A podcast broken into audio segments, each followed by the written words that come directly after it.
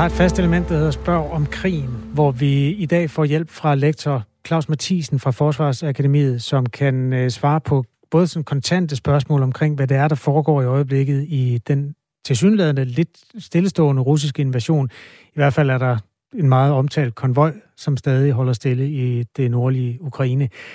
Det kan være spørgsmål til ham, øh, som du sidder inde, eller hvis du har et spørgsmål, noget sådan mere kontant omkring krigen, eller noget mere strategisk om de større linjer, NATO's rolle eller sådan noget, så skriv til os på 1424. Han vil gerne svare, og vi vil gerne hjælpe dig med at få svar. Skriv på en, eller skriv en sms, du sender til 1424. Start den med R4 og et mellemrum.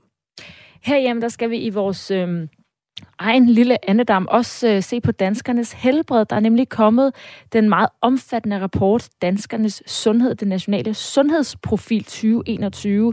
Det er øh, hver fjerde år, de laver den her øh, kæmpe undersøgelse for øh, rygning, øh, fedme. Den dykker vi øh, også lidt ned i her til morgen.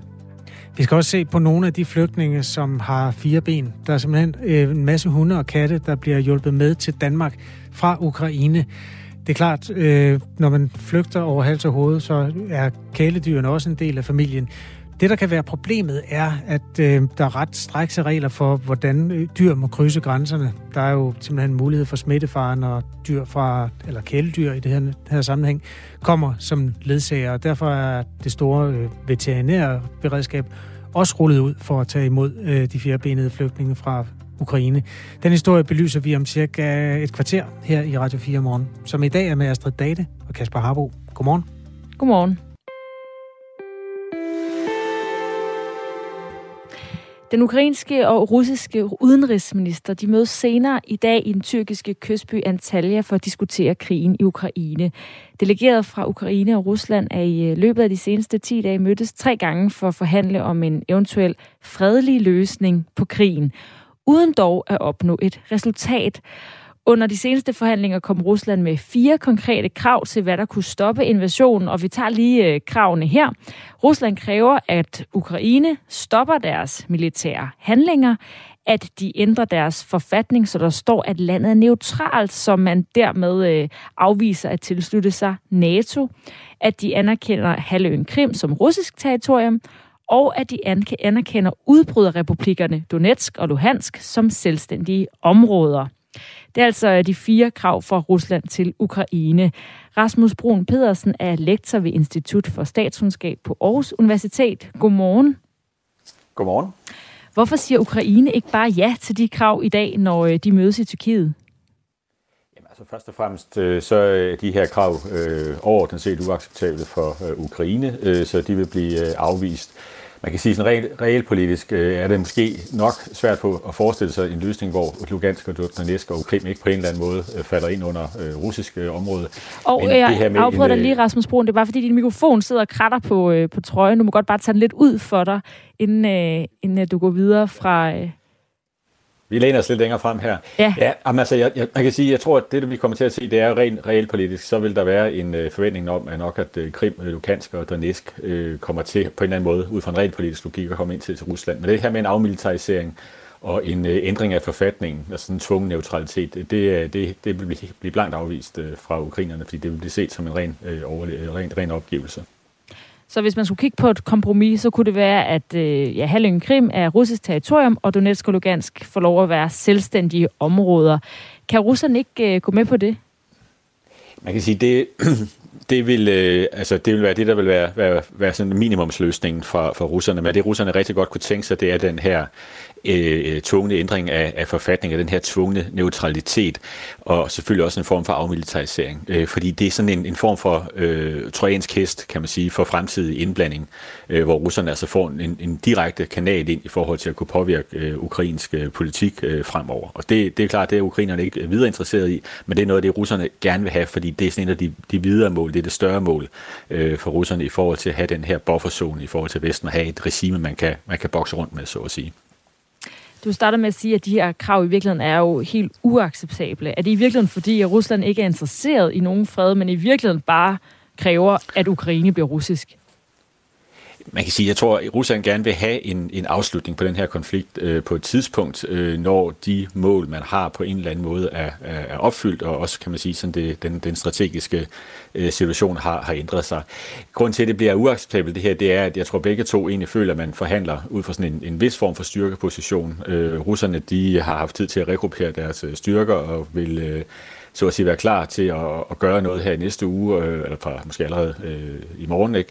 Øh, og ukrainerne, kan man sige, føler måske også, at de har haft en vis mulighed for at, at restrukturere deres forsvar lidt, og så tror jeg også, at man fra Ukraines side føler, at tiden arbejder for den, fordi det her, der kommer et internationalt pres, og sanktionerne også begynder at virke at det jo ikke er de første forhandlinger, der har været mellem Ukraine og Rusland. De fandt sted øh, den 28. februar på den ukrainske grænse til Hvide Rusland.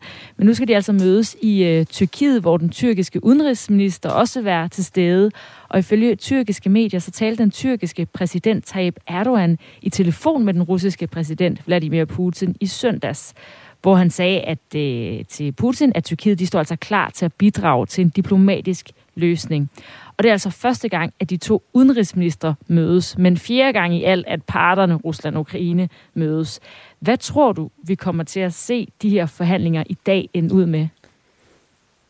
Jeg, jeg tror, det, at der bare er forhandlinger, det, det, er, det, er, sådan, det er det, vi skal have, fast i. Altså, der er, en, der er en form for øh, dialog, og der er en kanal nu, kan man sige, for at udveksle øh, synspunkter. Men det, jeg tror, der bliver det øh, alt overvejende sandsynlige udfald af de her forhandlinger, det er et øh, sammenbrud øh, i forhandlingerne. Det vil sige, at det ikke når til en, en enighed.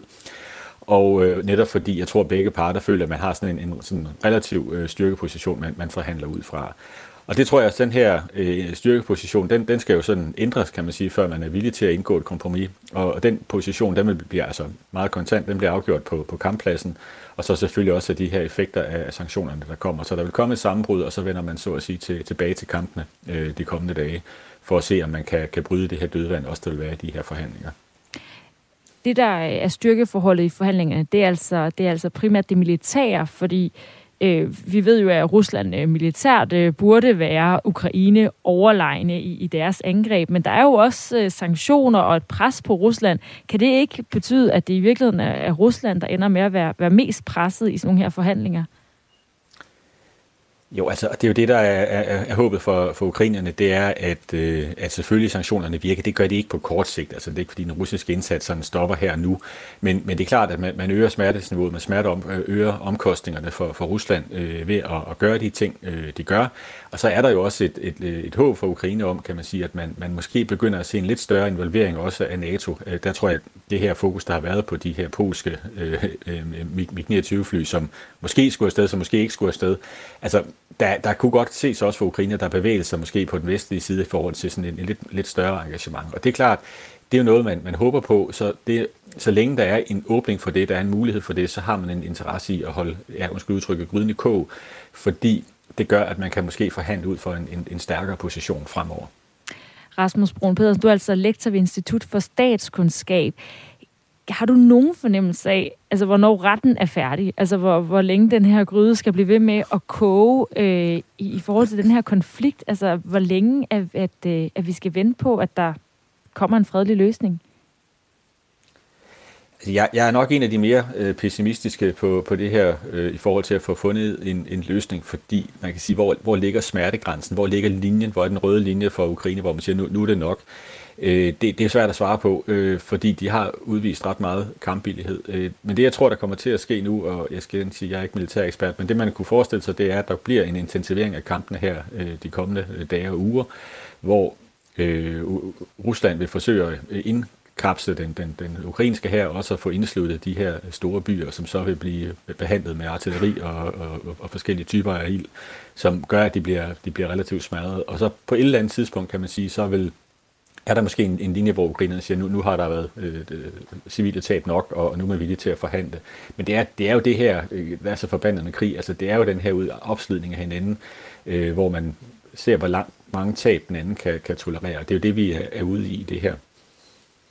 Så altså Rasmus øh, Brun Pedersen, lektor ved Institut for Statskundskab på Aarhus Universitet. Tak fordi du var med. Jamen altså, tak. Som ikke var militærekspert, og det betonede han jo fuldstændig øh, fint undervejs. der er det at sige, at vi faktisk har en militær ekspert med klokken kvart i ni, hvor øh, lektor Claus Mathisen fra Forsvarsakademiet svarer på spørgsmål, som du kan sidde med omkring de militærstrategiske ting, der foregår i Ukraine lige nu. Øhm, der er flere, der stiller spørgsmål omkring, ja for eksempel kan man forestille sig en tredje verdenskrig uden brug af atomvåben? Det er vores lytter Bruno, der sender det spørgsmål afsted, øh, som vi nok skal give videre til Claus Mathisen, når han kommer. Ja, der er mange, der, der er kommet allerede. Der er ingen grund til at gå i dybden med dem, men det vigtige er, at man skriver på 1424. Man starter beskeden med R4 og et mellemrum. Klokken er lige nu kvart over 8. Der er meget af 80'erne, der er vendt tilbage. Det, som dengang hed kold krig, hedder nu øst mod vest, men er på mange måder lidt det samme. Frygten for en atomkrig lurer i baghovedet. Og noget af det, man også havde i 80'erne, det har man fået igen, nemlig tordnende inflation i Danmark. Pengenes købekraft bliver simpelthen mindre, eller varerne bliver dyrere. Der er lige kommet nye tal fra Danmarks Statistik, der viser, hvordan prisudviklingen har været den forgangne måned, målt i forhold til samme måned året før. Og det var så februar, som man har kunnet gøre status over. Og der er et rekordtal, der siger 4,8 procent inflation. 4,8, altså næsten 5% inflation øh, målt på det forgangne år. Det ser voldsomt ud, og det er selvfølgelig også mere stuerent, når man holder det op. I hvert fald, hvis man skal tænke på ens løns købekraft og sådan noget, og holde, lige lave noget gennemsnit, der går lidt længere tilbage end et år. Så viser det sig, at vi er sluppet nogenlunde noget her i Danmark. Men det er jo altså en tendens, der er rigtig mange steder i verden lige nu. Og særligt i Vesteuropa er der øh, noget, der sådan begynder at tage fart. Både fordi varerne har svært ved at nå frem. Der er sådan lidt en efterbyrde af coronakrisens øh, lukkede havne og øh, container, der var sådan øh, blokeret rundt omkring og ikke kunne komme frem og tilbage. Den var sådan lidt i aftagende, den krise, men den nye forsyningskrise, som primært handler om brændstof og råstoffer, den er muligvis kun lige begyndt. Det i hvert fald altså rekordstigning øh, i øh, forbrugerprisindekset i februar. 4,8 procent i forhold til februar for et år siden. Og det er jo sådan noget, der på sigt kan have nogle øh, ret alvorlige konsekvenser. Jeg mener, at inflationen, den skal ligge på 2 procent, ikke? Altså øh, sådan en, en stabil. Der skal være lidt, øh, mm. lidt hvad hedder det, stigning der, men det ligger så på over det dobbelte. Og nogle af de konsekvenser, det kan få på sigt, det er jo det her med, jamen hvis vores, det betyder, at vores penge bliver mindre værd, at vi kan købe for mindre. Og det betyder, at vi som medarbejdere vil have mere i løn ja. for at kunne købe det, vi plejer at købe. Og så skal virksomhederne bruge flere penge, og så skal de måske lave mindre. Og så på den måde, så får det faktisk nogle, nogle ringe i vandet, der påvirker en, en samfundsøkonomi, sådan worst case på sigt, øh, de her øh, tendenser i økonomien. Og der er så mange økonomer, der står klar med worst case scenario, så det kan faktisk godt være, at vi hen ad vejen måske skulle tviste den her med spørg om krigen, til også at tage nogle af de afledte konsekvenser herhjemme. For øhm, det er klart, sådan det der er den store frygt, hvis nu russerne lukker for gassen, vi siger godt nok, at vi selv vil lukke for gassen, men det er jo ikke noget, vi selv har gjort endnu i hvert fald. Det, der kunne være et russisk modsvar, kunne være at lukke for gas og brændstof i bred forstand. Og det vil jo simpelthen sende øh, hele den øh, Vesteuropa, eller hele EU ud i en kæmpe øh, energikrise og vil lukke virksomheder og sende medarbejdere hjem og betyder, at vi alle sammen skal fryse. Det holder vi muligvis til. Det bliver lidt hårdere, når vi heller ikke kan få robrød eller mælk, eller hvad der nu øh, kommer fra de fabrikker, som også er drevet af gas. Så det, hele den, øh, lad os kalde det, hele det worst case scenario der, det ligger også øh, lige om hjørnet i, i det politiske arbejde og i de fremskrivninger af forskellige modeller, som alle de kloge hoveder er i gang med lige nu lad os lige, øh, huske at sige, at gassen den løber stadigvæk, og folk fryser ikke endnu. Men, og køber øh, robrød. Ja, men inflationen har fart på. 4,8 procent.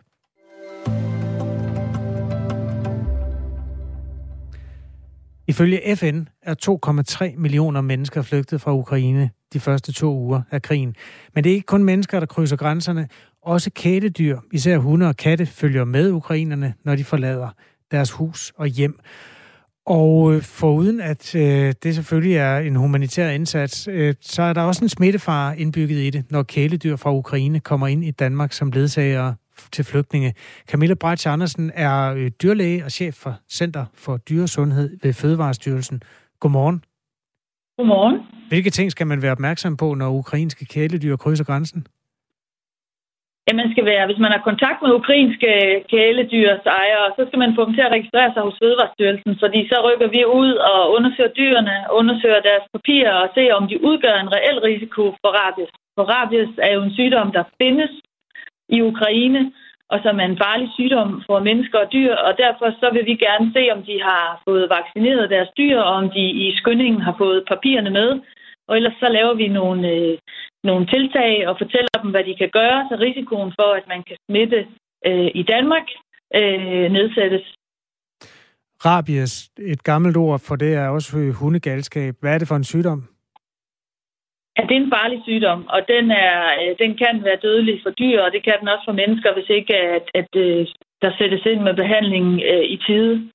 Øh, det er en ret ubehagelig og alvorlig sygdom, som vi ikke har haft i Danmark siden 1982. Hvorfra ved man, at den findes i Ukraine, og hvad er det for nogle hvad skal man sige, bestande? Altså er det vilde dyr, eller er det tamme dyr, at den er observeret hos øh, i Ukraine? Vi ved fra de internationale registreringer, at i Ukraine findes den både hos øh, den vilde, øh, de vilde fauna, men også i øh, hunde og i katte. Vi ved også fra øh, litteraturen, at, at altså, og de oplysninger, vi har, at der er krav om vaccine af hunde i Ukraine. Men i sagens natur, så er vi nødt til at undersøge det, for at være sikre på, at de så er vaccineret, når de kommer. Det er en opgave, hvor man også skal gå en lille smule diplomatisk øh, til værks, selvom det her det er vigtigt, øh, Camilla Brasch Andersen, for det er altså mennesker, der er flygtet for ikke at få en bombe i hovedet, og har taget deres kæreste ejer, deres hund og kat, og, og, og løbet, og har nu familie, der er i livsfare og sådan noget. Hvordan tror du, det opleves, når, når man så kommer fra de danske fødevarestyrelse, dyresundhedsmyndigheder, og, og gerne vil finde ud af, om deres, øh, deres hund har papirerne i orden? Øh, vi er meget opmærksomme på, at, øh, at øh, folk er flygtet og har taget deres øh, kæledyr med, og vi øh, vil selvfølgelig gerne bare have dem registreret og have dem undersøgt, så vi kan nedsætte øh, faren for de dyr der, og mennesker, der er i Danmark. Men det er klart, at vi har lempet, eller det har hele EU på, at vi kigger på sagerne, selvom man ikke har fået sine papirer med, og vi ønsker bestemt ikke, at øh, der skal stigmatiseres nogen. Men vi har på den anden side også et stort ansvar for, øh, den her sygdom, som kan være farlig for rigtig mange. Så vi prøver at balancere de to hensyn.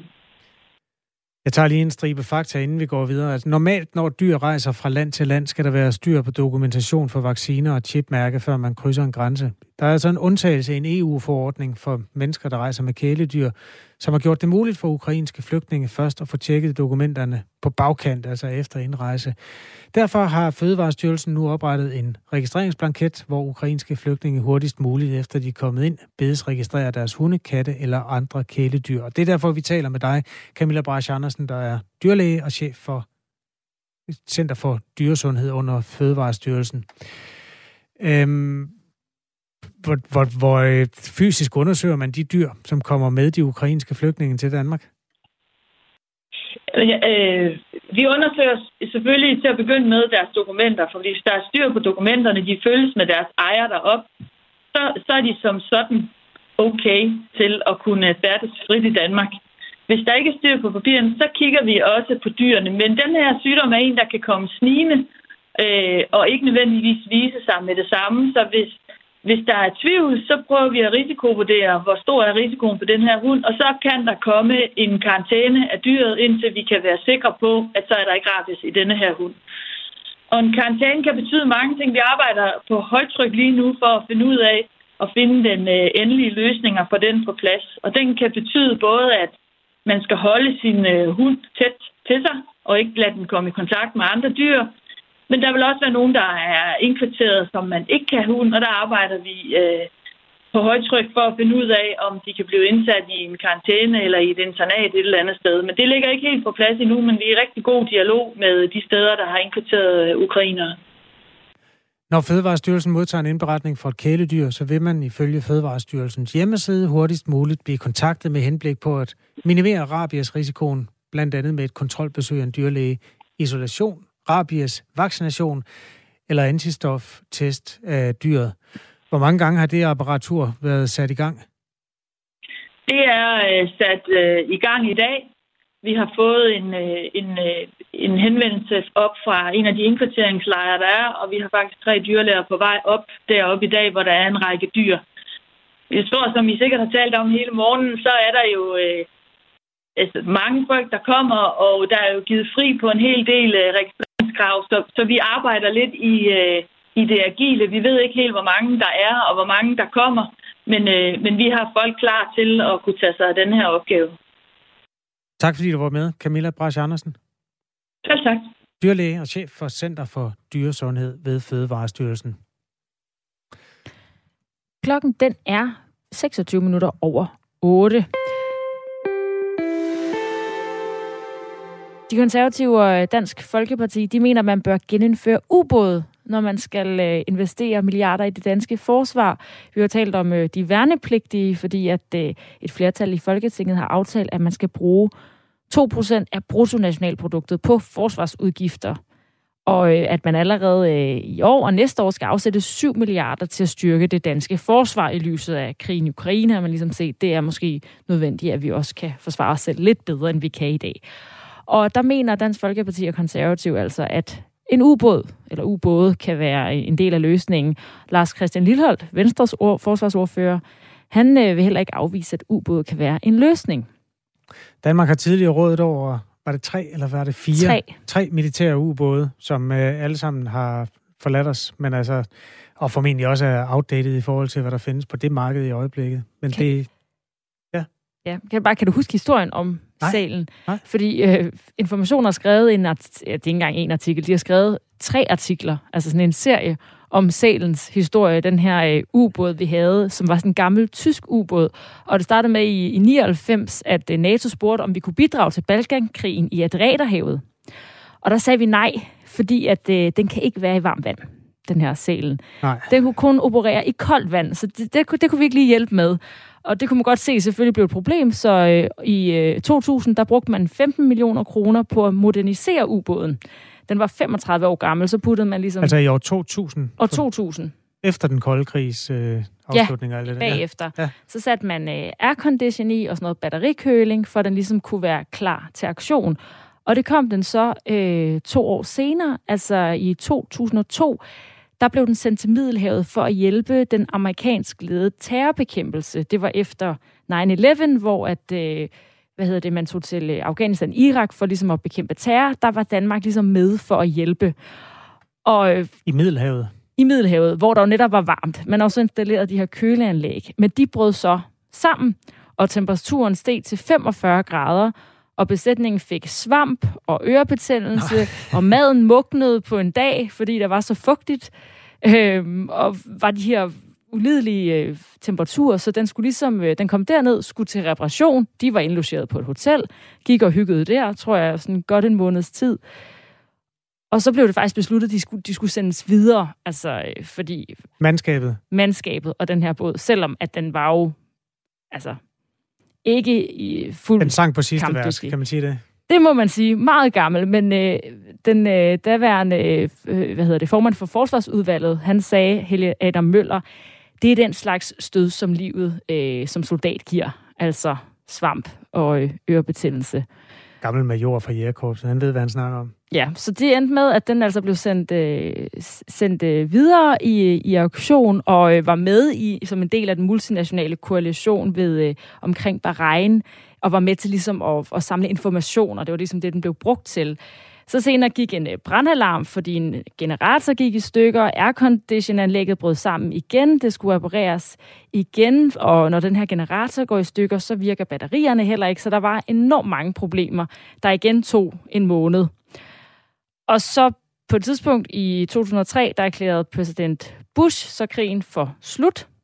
Og der vurderede man altså, øhm, den, den kan ikke sejle hjem selv, den båd der. Nej. Så den måtte simpelthen transporteres. Et transportskib, det var i øvrigt 5 millioner kroner billigere at øh, sætte den på sådan en vugge, og så få den sejlet hjem, den her ubåd, i stedet for at den selv gjorde det på, på hvad der ville tage to måneder. Hvor er den i dag, som Ekstrabladet vil sige? Jeg tror, den er på museum, øh, fordi så året efter igen, 2004, der øh, droppede man så at have ubåde i den danske flåde. Og øh, det er jo så det, som øh, politikere eller flere partier gerne vil have nu igen i dag. Tak for den overflyvning. kan man ønske øh, sig, at de køber den et andet sted, end der, hvor vi købte salen, så vil det da være det eneste, jeg lige havde at sige til de politikere i den sammenhæng. Det her det er Radio 4 morgen med Astrid Data og Kasper Harbo, og så vores nyhedsfært anne Sofie Felt, der nu giver dig 4 minutters overblik over nyhedsstrømmen den her torsdag.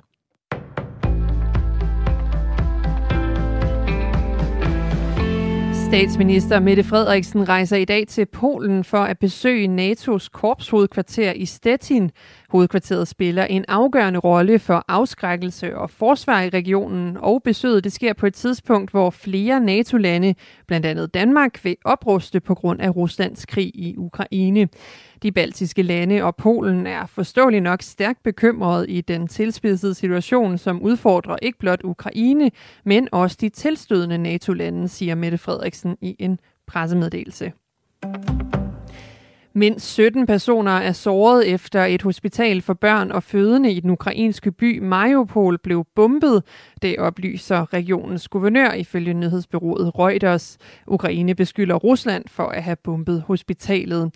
Radio 4's europakorrespondent Mads Anneberg fortæller, hvordan ukrainerne har modtaget nyheden om angrebet. Med, med chok. Altså, der skal jo øh, imod væk noget til at chokere ukrainerne i de her dage. Han siger, at angrebet gør ukrainerne bekymrede for, hvad Rusland kan finde på. Altså her i Ukraine, der ser man jo lidt den her bumpning af børnehospitalet som et udtryk for, at russerne er ved at blive lidt desperate over manglende fremskridt på, på landjorden. Og, og det, gør dem, det gør dem bange, altså fordi man tænker, hvis, hvis de kan finde på det her, hvad, hvad, hvad bliver så det, øh, så det næste? Rusland siger ifølge Reuters, at det er fake news, at landets styrker skulle have bombet et ukrainsk børnehospital. Ifølge Verdenssundhedsorganisationen WHO, så er det ukrainske sundhedsvæsen flere gange blevet ramt af den russiske offensiv. Indtil nu har WHO bekræftet 18 angreb på hospitals- hospitalsfaciliteter, sundhedspersonale og ambulancer, oplyser WHO's generaldirektør. Flere end 100 danskere er ifølge den ukrainske ambassadør rejst til Ukraine for at kæmpe, det siger han til DR's P1. Hver dag får vi flere og flere opkald fra danskere, som ønsker at blive en del af den ukrainske hær og som ønsker at beskytte mit land. Jeg er imponeret over, hvor mange danskere det er, for I er et relativt lille land, siger den ukrainske ambassadør i Danmark. Flere danskere har været fremme i medierne og fortalt, at de vil rejse til Ukraine for at kæmpe. Som Radio 4 har kunne fortælle, så har flere af dem dog taget øh, tilbage til Danmark igen. De konservative og Dansk Folkeparti vil genindføre ubåde i forsvaret, det skriver Jyllandsposten. Hvis vi skal kunne forsvare Danmark og Østersøen, så er det helt nødvendigt, at vi genanskaffer ubåden. Mangel på ubåde er et af de største huller i det danske forsvar i dag, siger Rasmus Jarlov fra De Konservative til Avisen. Venstres forsvarsordfører øh, Lars Christian Lillehold siger, at der ikke er tvivl om, at Danmark bør styrke indsatsen i Østersøen og Arktis. Han vil ikke afvise, at ubåde kan være en løsning. Ifølge Jyllandsposten så har Danmark ikke haft ubåde siden 2004. Inflationen har taget det største hop siden 1989. De danske forbrugerpriser er steget med 4,8 procent i februar i forhold til året før. Det viser tal fra Danmarks Statistik. Det er i høj grad el, brændstof, gas og fødevarer, der er blevet dyrere det seneste år. I de østlige og nordlige egne er det først skyet, men i løbet af dagen så klarer det langsomt op sydfra med nogen sol. I resten af landet kommer der en del sol. Temperaturerne de kommer til at ligge mellem de 4 og de 9 grader, og så får vi en let til frisk vind fra sydøst ved kysterne stedvis hård vind. Det var nyhederne her på Radio 4. De var læst og redigeret af mig, Anne-Sophie Felt.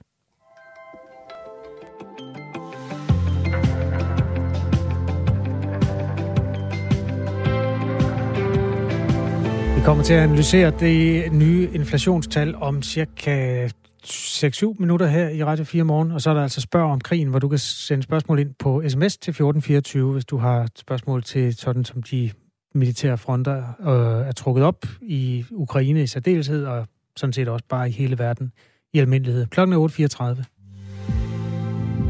Danskernes helbred er de seneste 10 år blevet øh, dårligere og dårligere. Det slår en omfattende rapport Danskernes Sundhed, den nationale sundhedsprofil 2021, fast.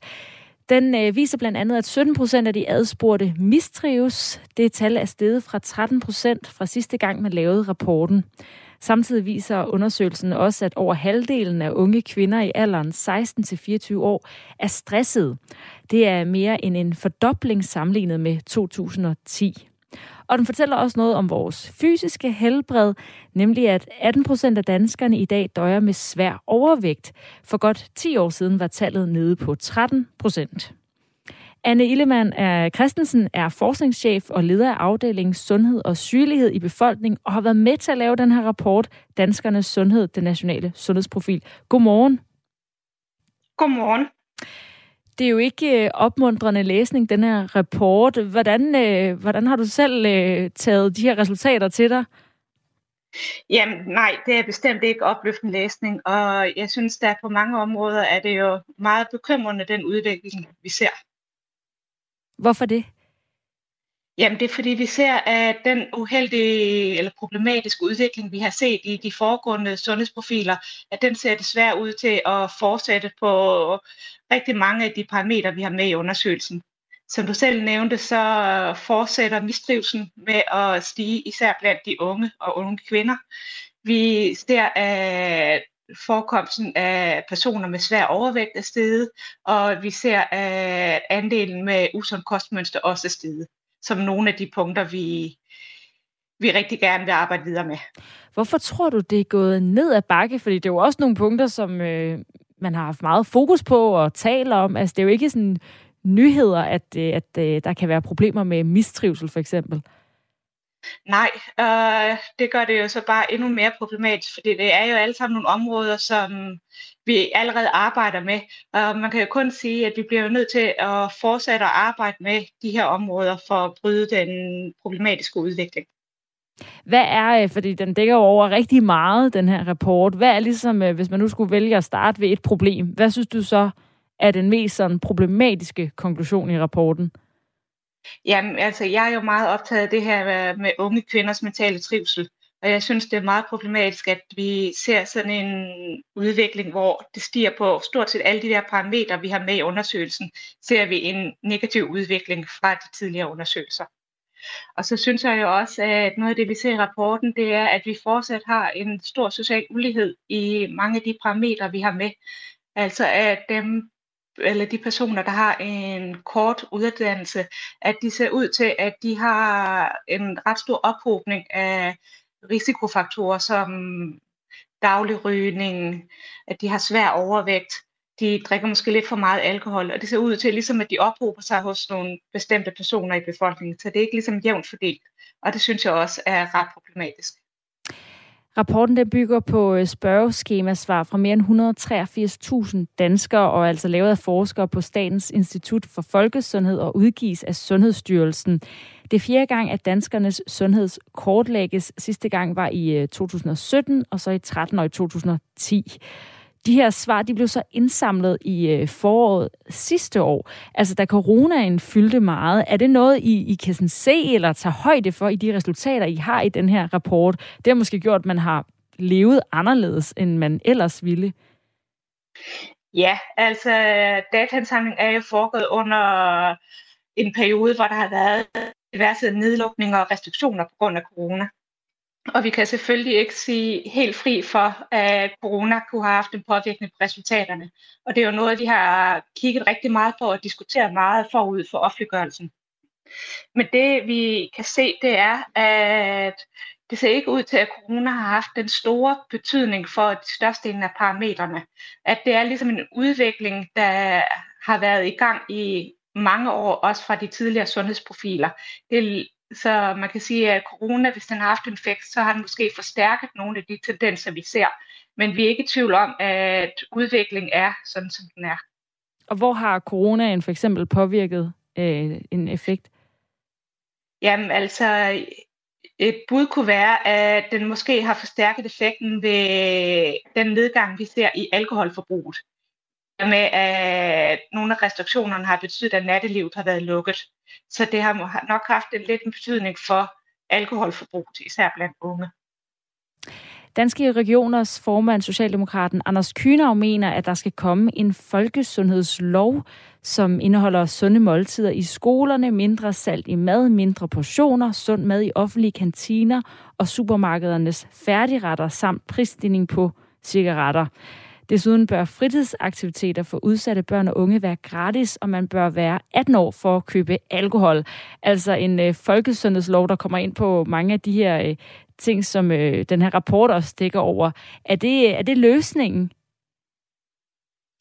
Jamen, jeg tror helt sikkert, at det er den rigtige vej at gå. Det vi kan se, det er, at mange af de her problemer, det kan ikke løses i sundhedssektoren alene. Det bliver nødt til at være en bred indsats øh, i hele samfundet, en masse strukturelle indsatser. Og det handler om, at det er lige fra lovgivning til by og park. Altså det er jo rigtig mange områder, der skal i spil. Så jeg tror helt sikkert, at grundessensen, som Dansk Region også har fat i, det her med, at der skal ligesom laves en folkesundhedslov, der tager fat sådan i hele samfundet. Var der nogen, altså for mange af de her ting, vi kom ind på med mistrivsel og rygning og sådan, det er problemer, vi kender. Altså var der nogen overraskelser for dig i, øh, i rapporten i år?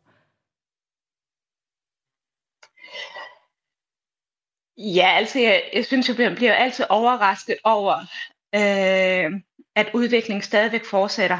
Fordi at jeg synes jo, at vi prøver at gøre rigtig, rigtig mange ting på alle de her områder. Og som jeg også nævnte før, så synes jeg jo, det er ret problematisk, at vi ser den her uheldige udvikling, både i unges mistrivsel, men også i svær overvægt, fordi jeg ved, det er noget af det, vi har arbejdet rigtig meget på. Tak fordi du vil være med, Anne Illemann Christensen. Det var så lidt. Som er forskningschef og leder af afdelingen Sundhed og Sygelighed i befolkningen, og som har været med til at lave rapporten Danskernes Sundhed, den nationale sundhedsprofil 2021.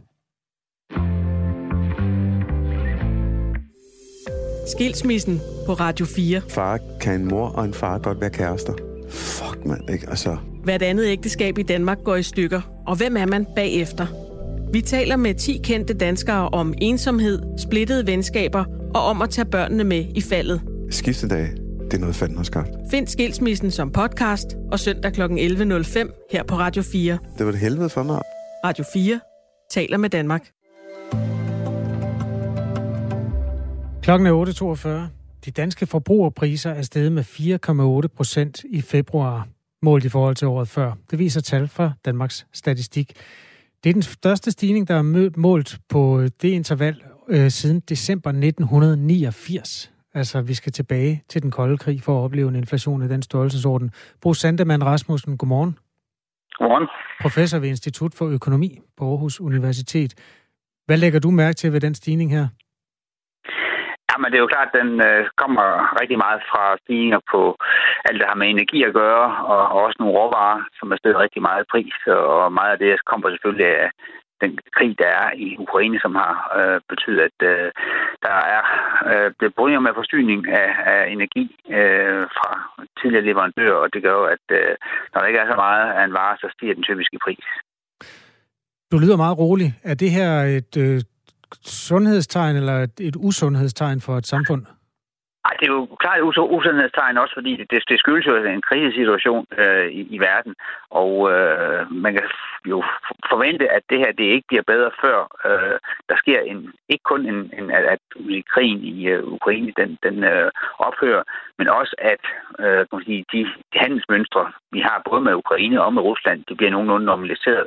Øh, for dels, dels har vi i Ukraine et, et, et land, som producerer rigtig mange landbrugsprodukter, som øh, sender masser af korn ud af, ud af landet, og, og når de ikke kan gøre det, jamen så stiger prisen på, på mel ude i forretningerne for, for forbrugerne, og det kan de mærke, ikke? Og det er klart, at al den energi, der ellers kommer også fra, fra Rusland, øh, der er længere kan vi lede derfra, jamen så bliver, bliver den altså dyrere, så vi kan tydeligt se, at el og brændstof osv., det, det er jo eksploderet i pris simpelthen, øh, og, og det er det, der øh, i første omgang bærer den her øh, stigning i inflation. Det er altså, at der er nogle bestemte varer, som bliver rigtig, rigtig meget dyrere, og så er der en, anden, en masse andre varer, som ind i beklædning og så videre, det, øh, det er fuldstændig øh, samme pris som sidste år. Ikke? Så der er nogle varer, som bliver rigtig meget dyre, og andre varer, der stort set har, har samme pris som sidste år. Men så ligger det hele sammen, ikke? Så, så kan vi se, jamen så den, den, den 100 kroner man, man havde i hånden øh, øh for, for et år siden, den er altså kun 95 kroner værd i dag. Øh, og det er jo klart, det er jo trods alt noget, der kan måles. Der findes noget, man kalder worst case, og der findes noget, man kalder best case. Best, best case, det er jo nok, det har du vel beskrevet. Krigen går over, og handelsmønstrene ja. vender tilbage. Hvad er worst case? Altså, hvad, hvad for nogle dominoeffekter kan der være, hvis øh, inflationen bliver for høj i en periode?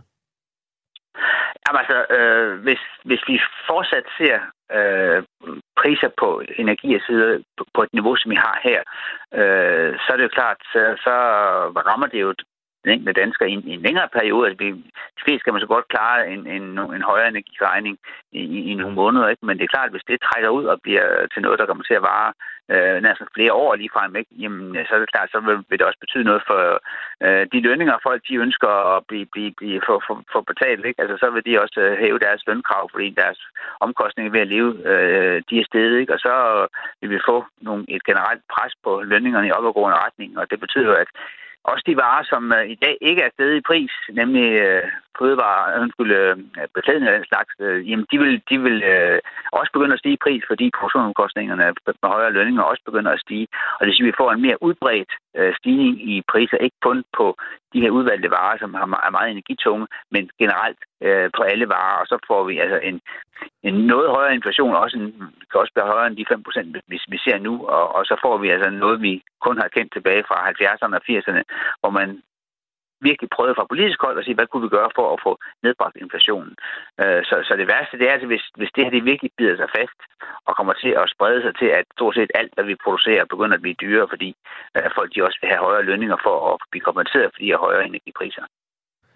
Har du et sandsynligheds øh, beregning af, hvad der er mest sandsynligt, der sker nu? Altså, tror du på best case eller worst case, eller noget indimellem? Altså, jeg, jeg tror nok, man skal have fat i måske mere en, en folk med militær øh, baggrund, der kan vurdere, hvad, hvad der egentlig skal ske. Altså, altså man kan sige, en forudsætning er selvfølgelig, at, der, at krigen i Ukraine på en eller anden måde hører op. Og hvad der så sker derefter, øh, det er jo ikke nødvendigvis det samme som, at, at tingene de bliver normaliseret, fordi jamen altså, hvornår får vi gode forhold til Rusland igen? Øh, hvis de nu, øh, lad os sige, de vinder krigen, og, og de bliver i Ukraine øh, i en længere periode, hvad, hvad gør vi så med Rusland? Vi, vi vil formentlig stadig have nogle sanktioner over for Rusland. Det vil sige, at øh, noget af den energi, de tidligere har leveret, vil de stadig kunne levere. Og det vil sige, at vi stadigvæk vil kunne se en, øh, en, en, en høj energipris i, i, en, i en række øh, år frem. Så, så, så, så ja, klar. Hvordan det ender, det, det er fuldstændig øh, uforudsigeligt lige nu, og jeg, jeg tør ikke sige, om, om, om, om, om det her det er bedre om et halvt år, end, end, end det er nu. Jeg, jeg er ikke sikker på, at det er bedre om et halvt år. Det, det, vil, jeg, det vil jeg sige. Den, det kan, den folk kan jeg godt have. Tak fordi du var med, Bo Sandemann Rasmussen. Velbekomme. Som også fik bygget øh, bro til vores næste gæst, øh, der pusler i baggrunden, nemlig Claus Mathisen, der er lektor ved Forsvarsakademiet. Der blev jo efterlyst en militær ekspert. Det er dig, Claus Mathisen. Godmorgen og velkommen. Jo, tak skal du have. Og tak fordi du vil hjælpe os med Spørg om krigen, som er det her faste element, hvor vi hjælper vores lyttere med at øh, se klart i en broget tid. Bare sådan helt kort, øh, situationen, som den ser ud i Ukraine nu. Hvad, hvad er seneste udvikling set fra din stol? Ja, det ser meget ud som om i hvert fald de sidste par døgn, at øh, situationen er relativt stabil. Der er stadigvæk russiske øh, territorievindinger i syd. Det er som om, at det er den sydlige del, at øh, den russiske invasion skrider bedst frem. I øh, nord øh, er der ikke særlig meget fremdrift, og samtidig fortsætter bombardementerne af flere af de større ukrainske byer med russiske øh, bombefly og med raketter og missiler.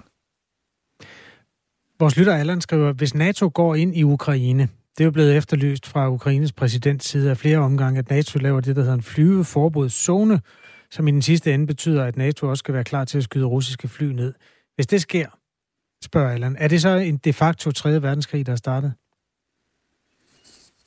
Ja, jeg ved, verdenskrig kan vi jo ikke sige med sikkerhed, men det betyder i hvert fald, at NATO bliver involveret i krigen direkte, fordi det er, der er ingen forskel på, om man går ind og sætter støvler på jorden, altså sætter herreenheder ind, eller man laver en, en øh, såkaldt no-fly zone, hvor NATO-jagerfly så skal sikre, at russiske jagerfly ikke kan operere i ukrainsk luftrum. Det er fuldkommen det samme, og på den måde bliver NATO part i krigen. Om det så øh, kan være et skridt i retning af en verdenskrig, det det er så noget andet. Verdenskrig er jo trods alt en ganske omfattende ting. Men det vil klart være en eskalering af krigen. Anders Fogh Rasmussen blev interviewet på TV2 i går og sagde blandt andet, at han synes ikke, man skulle fortælle Putin, at man ikke vil lave den der flyveforbudszone. Altså han synes, man fra NATO's side skal være så afskrækkende som overhovedet muligt, og ligesom ikke udelukke noget på forhånd. Hvordan oplever du den retorik? Jo, det kan man selvfølgelig sige. Nu er det jo bare sådan, at øh, Ukraine har talt om det stort set næsten siden krigens første dag, at det har de ønsket sig, fordi de bliver udsat for de her voldsomme angreb, både med raketter og missiler og fly. Og så har det jo været lidt svært ikke at reagere det, på det på en eller anden måde. Hvis man, øh, man kan sige, man havde holdt det lidt hen, havde man måske tændt et lidt falsk håb hos ukrainerne, hvilket nok ikke var det bedste. De har sådan set haft stort nok falsk håb til, at Rusland, eller undskyld, NATO ville øh, gribe ind i den sidste ende, øh, og eventuelt i hvert fald som minimum sende de her kampfly, som har været op og ned af hatten tre gange inden for de sidste øh, knap to uger. Vi taler altså med Claus Mathisen, lektor ved Forsvarsakademiet og tidligere forvars, forsvarsattaché i Ukraine i den her afdeling Radio 4 morgen, der hedder Spørg om krigen, hvor du kan øh, skrive et spørgsmål ind, hvis du har et spørgsmål til krig. Du skriver en øh, sms med på uh, nummeret 1424. Det har Geo gjort, og han spørger, hvordan må soldaterne har det i den lange kampvognskaravane, altså uh, den her militærkonvoj, der ligger uden for Kiev øh, som øh, ifølge de seneste oplysninger fra det britiske forsvarsministerium har stået stille i en hel uge. Han skriver, må ikke de fryser og mangler forsyninger. Det må virkelig være demotiverende for dem. Ved vi, hvordan de har det? Jo, øh, det er der slet ikke tvivl om. Øhm, to ting vil jeg sige, at nu blev det beskrevet som en kampvognskolonne. Det er en køretøjskolonne af alskens mulige former for køretøjer, også mange lastbiler. Øh, og den er kommet ind fra øh, nord det vil sige, øh, det er efter al sandsynlighed styrker, der i forvejen i lang tid havde stået på belarusisk territorium, hvor der var øvelse frem til den 20. februar, og hvor man så i ret øh, dårlige temperaturer, og åbenbart også med svigtende øh, forplejningsrationer og den slags ting, måtte vente ind til flere dage, inden invasionen af Ukraine så startede. Og det at så holde i sådan en lang øh, kolonne der en uge, hvor der måske også har manglet brændstof, der har måske også internt i kolonnen været øh, forvirring om, hvorfor delen kører vi ikke, hvorfor bevæger vi os ikke. Det er voldsomt demoraliserende. Plus at der jo er en latent frygt hele tiden for, at man kan blive angrebet fra luften af ukrainske fly. Så jo, det har ikke været nogen særlig morsom ting at sidde i den der øh, kolonne. I øvrigt tror jeg, man kan sige, at i dag er den gået mere eller mindre i opløsning. Jeg tror snart, vi skal holde op med at omtale den som en kolonne. Den eksisterer stort set ikke mere, i hvert fald ikke som en sammenhængende ting. En lytter skriver til os, hvis man samler to millioner mennesker og går til Kiev og stiller sig foran den russiske her, kan man så stanse krigen? Det er vores lytter Hansen fra København. Hmm. Og det har jo øh, forsøgt nogle gange før i krige at lave sådan en menneskemur. Øhm, øh, jeg, jeg er ikke sikker på det. Jeg tror nu også, der vil være en hel del logistiske problemer forbundet med at samle to millioner mennesker og få dem frem til Kiev. Det er sådan noget helt andet. Øh, om det kunne, hvis de stod der, kunne stanse den russiske militære fremfærd, det er svært at sige. Uh, man kan i hvert fald konstatere, at russerne er voldsomt brutale i forhold til den ukrainske befolkning, og der er immer væk uh, i Storkiev, sådan ligesom man kan tale om Storkøbenhavn, så er der sådan omkring 3 millioner mennesker, så der er jo sådan set en civil menneskemur på 3 millioner i forvejen. Det er altså bare ukrainere, og dem er russerne ret ligeglade med til synlædende. Der er også et spørgsmål fra Jens, som skriver, er der far for, at Putin i virkeligheden er et skridt foran Vesten, og alt går præcis som ventet i forhold til hans store masterplan, og at han i ledtog med Kina har haft planer, vi slet ikke kan begribe? Hmm. Ja, det er jo et godt spørgsmål. Jeg synes umiddelbart nok, at det ser ud til på den ene side, at øh, tingene ikke har udviklet sig sådan, som russerne havde forventet.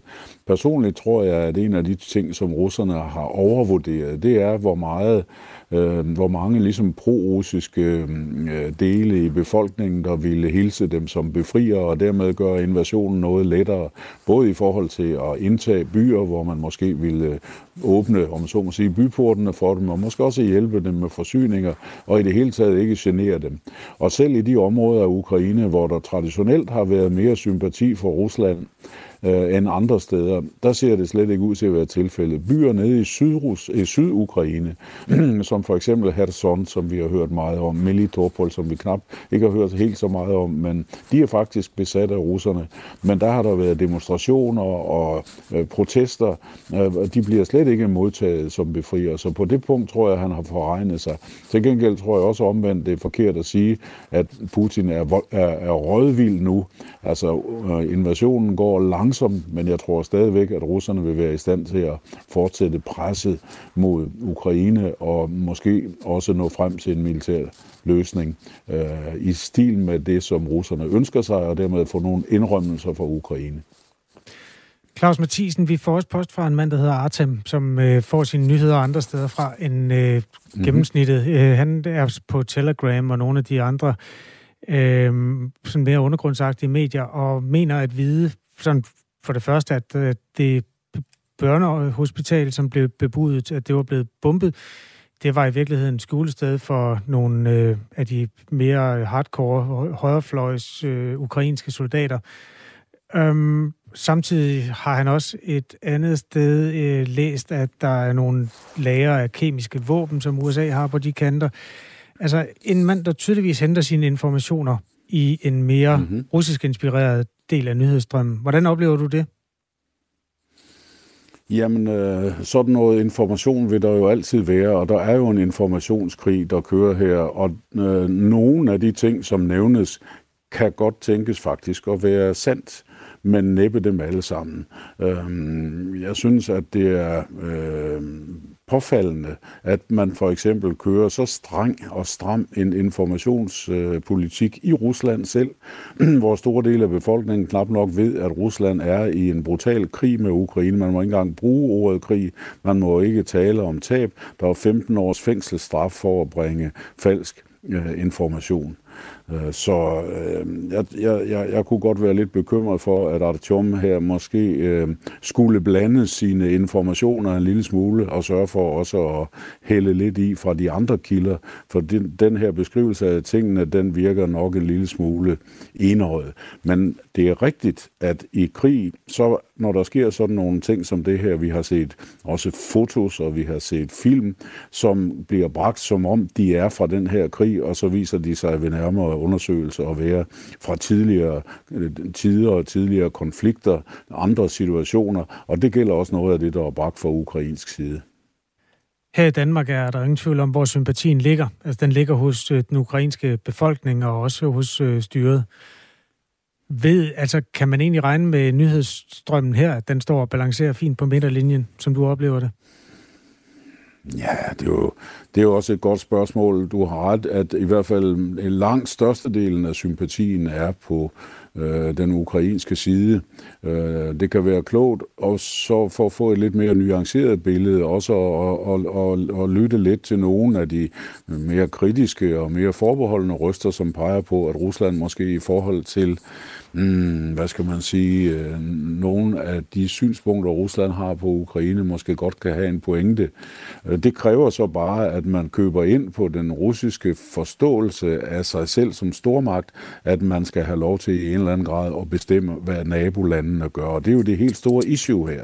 Og der er vi bare i Danmark tilhængere af, og det bør vi være som et lille land, at både små og store lande, de skal have lov til selv at bestemme, hvad de vil. Og det er i bund og grund det, som Ukraine kæmper for, og det er nok også det mest afgørende punkt i den forhandling, som foregår allerede, og som kommer til at gå videre i dag, og som også kommer til at fortsætte, når krigen i øvrigt går videre, fordi det gør den også efter forhandlingerne i dag. Hvad sker der i dag? Altså, hvad er det næste, sådan, øh, der hvor den står og tipper? Øh, bare sådan lige afslutningsvis. Altså, hvad er det, man holder øje med, når man er militær analytiker? Uh, jamen, man holder jo for mit vedkommende i hvert fald godt øje med, om der ligesom er til eller optræk til, at, der, at, at russerne gør noget nyt. Øh, lige nu ser det ud til på mange øh, steder, mange steder, at øh, de er gået lidt i stå på jorden. Øhm, de fortsætter bombardementerne og flyangrebene, men det, der bliver interessant at se, det er, om det lykkes at få rettet op på den tilsyneladende kaotiske forsyningssituation. For det kan være forklaringen på, at man er gået i stå, udover selvfølgelig ukrainsk modstand, som man ikke skal undervurdere styrken af. Øhm, så jeg vil holde øje med, om der ser ud til at komme nye brændstofforsyninger, nye forplejninger til mandskabet, øh, ny ammunition til våben, øh, våben øh, de forskellige våbensystemer. For det er en grundforudsætning for, at den russiske offensiv kan fortsætte. Uden det kommer det til at stå stille fortsat. Tak fordi du vil hjælpe os i spørg om krigen, Claus Mathisen. Jamen selv tak for det. Lektor ved Forsvarsakademiet. Danske værnepligtige, de skal være i trøjen længere tid, og der skal være flere af dem. Øh, politikerne vil gerne styrke det danske forsvar, de er en del af det, og om vi skal have det, det skal vi diskutere i Ring til Radio 4 på den anden side af nyhederne, som Anne-Sophie Felt kommer med her.